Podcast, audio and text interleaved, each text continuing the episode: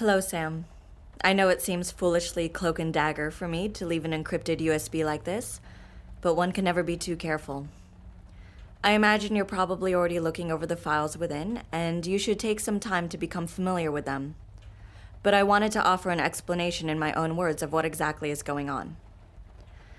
I've been working with atypicals for nearly 10 years. When I was getting my graduate degree in abnormal psychology, I met a woman who was telekinetic. She could move things with her mind. I was fascinated and began to study her, with her permission, of course. She worked at the university and became a friend. And then, a few months into working with her, my brother came to visit me. Mark has always been a little different. Mostly, he was just so different from me. Our parents were serious people, kind and generous, but serious. I inherited that from them. Mark didn't. He found joy in everything. He always had a smile on his face, a joke up his sleeve. He. Well, the important thing is that he was special. Is special. Odd things happened around him when we were growing up. Nothing crazy, just peculiar. I always chalked it up to his strange luck, his bizarre charm. He chalked it up to the unpredictable joys of life. He thought anything could be an adventure if you had the right attitude about it. When he came to visit me, I introduced him to the telekinetic, Vanessa. And when they met, objects started moving around all on their own.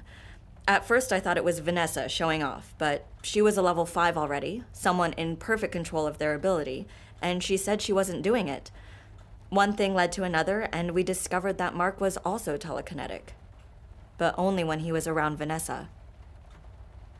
I won't go through the whole process of discovering the exact nature of Mark's ability, but as I told you on Saturday, he is able to mimic the power of any atypical around him. The possibilities are limitless. Mark was thrilled. I was nervous. Remember that nonprofit I told you I worked for? The one that researches atypicals? I told you I had left because they weren't doing the kind of work I was interested in. That may have been sugarcoating it.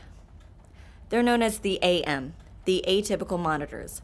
They call themselves a nonprofit, but they work closely with the CDC, WHO, NSA, and the like. As far as I know, they are the only organization in North America dedicated to the study of atypicals. I worked for them for seven years. At first, I was just a low level researcher, processing data, evaluating patient files, writing reports. I rarely had one on one interactions with atypicals, but I enjoyed the work and the AM paid for my doctorate program. It seemed like the perfect situation. Then I was promoted. I started working in intake. Agents would bring atypicals in from the field, often people who had powers that had gotten them into trouble. An MD and I would do a basic health check, evaluate their psychological standing, and then recommend them for a program. Essentially, a crash course on how to control their ability and keep it a secret. They would vary depending on the ability and the individual, but most people were back out in the world within six weeks. During my time there, Mark went missing. He had just graduated from college, art college to my horror. He wanted to be a photographer. Maybe he still does. I don't know. But a few months after he got his degree, I stopped hearing from him. At first, I thought he had just gone off on one of his adventures, ended up in some remote place trying to get the perfect photo. After a week, I filed a missing persons report. As far as I know, that report is collecting dust somewhere. Or, even more likely, it was intercepted by the AM. I'm still not entirely sure how they found out about his ability. I think it's very likely they were monitoring me, listening to phone calls, checking my emails, I was rising through the ranks quickly, and I'm sure they were keeping an eye on whether I was a valuable asset or a risk. My security clearance kept getting higher, and I soon discovered what was going on underneath all the benevolent programs. They were experimenting on people. I hadn't seen these experiments directly, but you hear things if you work at a place like that long enough. I thought they were doing drug trials, seeing if certain pharmaceuticals could work as a suppressant or enhancer. And I was right. There was some of that, though not on willing participants as I assumed. And Sam, you have to understand, this is why I didn't want you taking medication. It doesn't mix well with abilities as strong as yours. That's actually one of my current areas of research, but, well, I haven't cracked it yet. The drug trials weren't the worst of it, though. There were also very extreme practical experiments, pushing people to the limits of their abilities, invasive procedures to find the source of the power, just about every mad scientist experiment you can think of. My new position eventually brought me into the orbit of these secret trials. At first, I was too shocked to say anything. They assigned me to work with the patients there, and I went along with it. I didn't know what else to do. To this day, I'm not sure if that was the right choice, if instead I should have spoken out right away. It's a terrible program, and I hate that I was ever a part of it. But I never would have found Mark if I had said no. After a few weeks into my promotion, I was itching to know the extent of what they were doing, what I was getting myself into. I thought if I knew everything, I could fix anything. I was already working in a high security area of the facility, but there was another section that was essentially quarantine. Only the very top people had access, and we were told it was holding extremely dangerous atypicals. One night, I was working late in the lab, and an opportunity to sneak in presented itself. So I did. Mark was there. He looked so. unwell. I have no idea how long he was in there, but this was about two years after he initially went missing.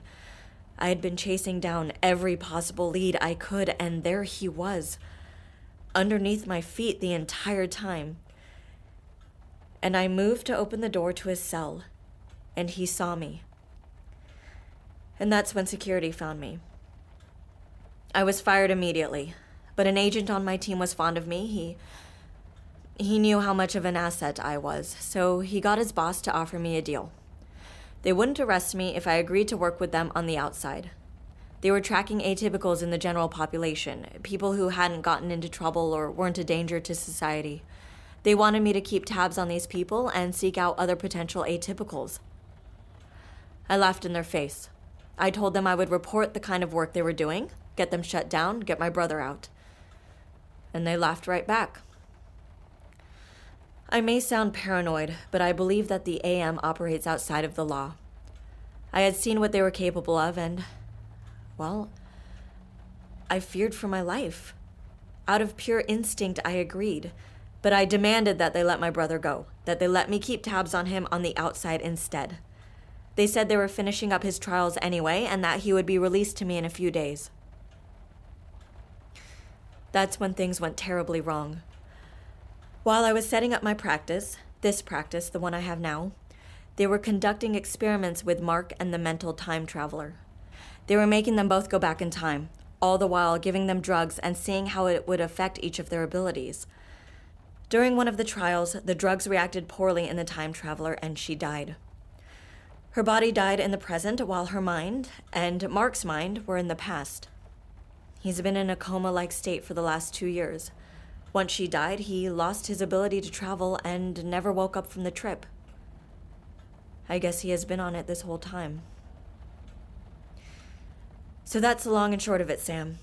Because of a medical error, my brother's body is being held captive while his mind is 200 years in the past. I know it sounds preposterous, but you've seen him. You know. And I think you might be the only one who can get him back.